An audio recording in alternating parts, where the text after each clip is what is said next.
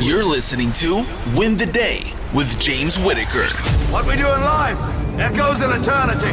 Broadcasting from Los Angeles, California. This is the number one podcast to help you win the day every day. Here's your host, James Whitaker. Let's go. Welcome to episode 121 of the Win the Day podcast. Before we begin, make sure you hit the follow or subscribe button so you can get access to episodes like this one as soon as they're released.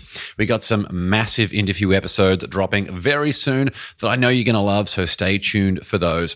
Also, a big shout out and thank you if you've left a five star rating on Spotify and Apple Podcasts for the Win the Day show. The more ratings we get, the more likely it will be to reach someone out there who badly needs it. So thank you for helping spread the word so we can bring more winners into the Win the Day movement.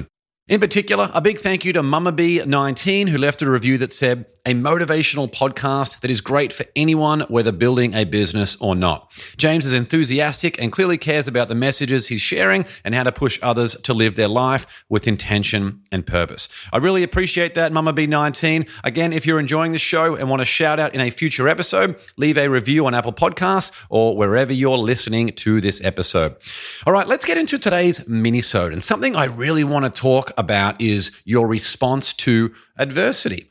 To be successful, irrespective of field, you must be equipped to properly respond to adversity when it inevitably strikes.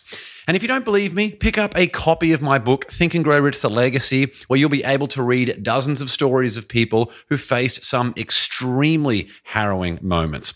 Or listen to the interview podcasts on this show, where people reveal their darkest moments and how that ultimately helps shape them into the people they are today. In episode 89, Janine Shepherd mentioned that most people are hunting for this perfect life, which of course has been exacerbated by all the pretty snapshots and filtered posts that we see every single time we log onto one of these social media platforms. But a perfect life doesn't exist, as Janine Shepherd shared. A perfect life doesn't exist, and everyone behind the scenes is struggling with something. In fact, it's in the imperfections that the real beauty of life lies.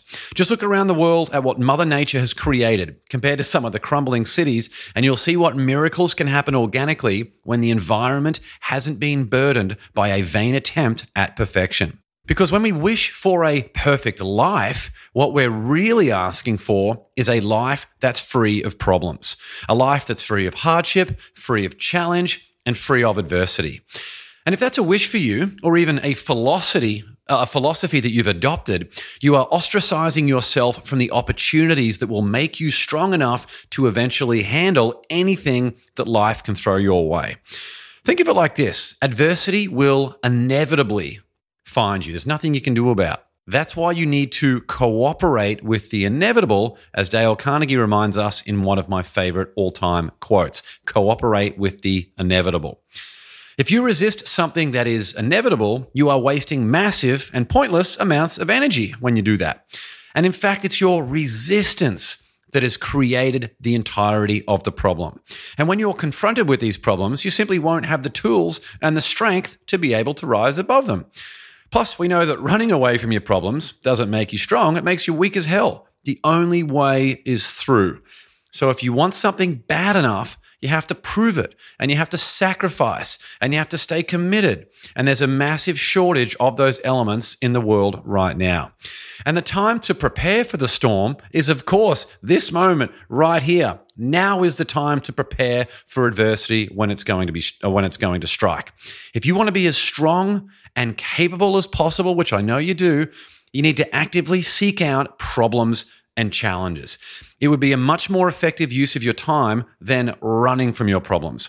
Because the more you face, the more equipped you are to handle even greater adversity. And the better you are at coming up with solutions, which will not only make you a lot happier, it also enables you to bring much more value to the marketplace too, whether as a professional or an entrepreneur. But most people are so satisfied and content just to stay doing the work that they can do easily, where the only real challenge is time rather than things that can help them grow. And they're so content to stay in their comfort zone. That brings us to a poem I wanted to share with you in this episode. And this poem has had a profound impact on my life. It goes a little something like this. I'm going to read it to you right now. I asked for strength, and God gave me difficulties to make me strong. I asked for wisdom, and God gave me problems to learn to solve. I asked for prosperity, and God gave me a brain and brawn to work. I asked for courage, and God gave me dangers to overcome. I asked for love, and God gave me people to help. I asked for favors, and God gave me opportunities. I received nothing I wanted. I received everything I needed. That poem comes from Hazrat Inayat Khan. And when you adopt this lens, you recognize and even appreciate that the universe is giving you exactly what you need to prepare you for the life that you want, which, as we know, it's not a perfect life. It's an imperfect life that you can handle so capably because of how strong you are from how willingly and proactively you've gotten out of your comfort zone where all growth occurs. Believe me, there have been hundreds of times, hundreds of times where I've felt deserving of success only to have some weird adversity come out of left field. It's just what happens in life. And in many cases, it felt soul destroying in the short term. However, with the benefit of hindsight, those adversities tested my resolve to prove how committed I was to my own growth and how badly I wanted what I was going after. It made me more resourceful. So I developed skills and relationships that could attract everything that I needed. And perhaps most importantly, it made me more resilient so I could learn how to find inspiration and advantage in whatever obstacle was placed before me. So, in this life, one thing we guarantee is that you will be tested over and over and over again. We mentioned Janine Shepherd earlier, the six time best selling author. Think about how life has tested her in her life. So, when life tests you, like the poem said, you need to recognize it, you need to appreciate it, and you need to understand the hard truth that the test you have been given is even more significant than how it appears at face value because your resolve, your resourcefulness, and your resilience must be sharpened before you're ready to receive. So the next time you complain about adversity, look at the bigger picture and reframe what's happening to you. You mightn't be getting what you want, but there is a damn good chance you're getting exactly what you need. That's all for this episode. Remember to leave a comment and a five star rating to help other people discover the show. Plus, I would love to give you a shout out on our next episode. And stay tuned. As I mentioned in the intro, we've got some absolute superstars coming up on the podcast. You're going to love it. That's all from me. Get out there and win the day. Until next time, onwards and upwards, always.